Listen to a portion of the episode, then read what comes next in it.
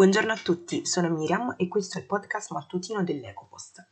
Nell'articolo di oggi vi parlo del treno Maya, un progetto per la costruzione di una linea ferroviaria di circa 950 km che collegherà i cinque stati sud-orientali del Messico. Secondo il presidente Obrador, il progetto darà un forte impulso all'industria del turismo in difficoltà, accelerando la ripresa del Messico dalla crisi economica causata dallo scoppio della pandemia.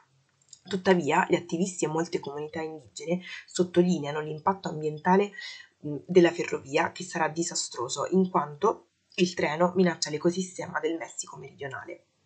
In particolare, il treno causerà la deforestazione della riserva della biosfera di Calakmul, la giungla Maya nella penisola dello Yucatan, una delle foreste pluviali più importanti delle Americhe dopo l'Amazzonia. Si prospetta infatti che 10.000 alberi saranno tagliati in quest'area per fare spazio alle rotaie.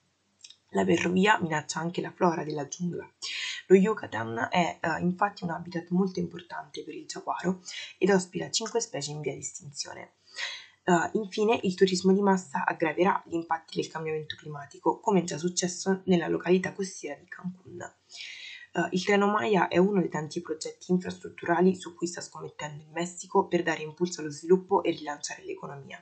Il problema è che questi progetti danneggeranno gravemente l'ambiente, non essendo basati su un modello di sviluppo sostenibile, ma essendo orientati esclusivamente ad una crescita economica.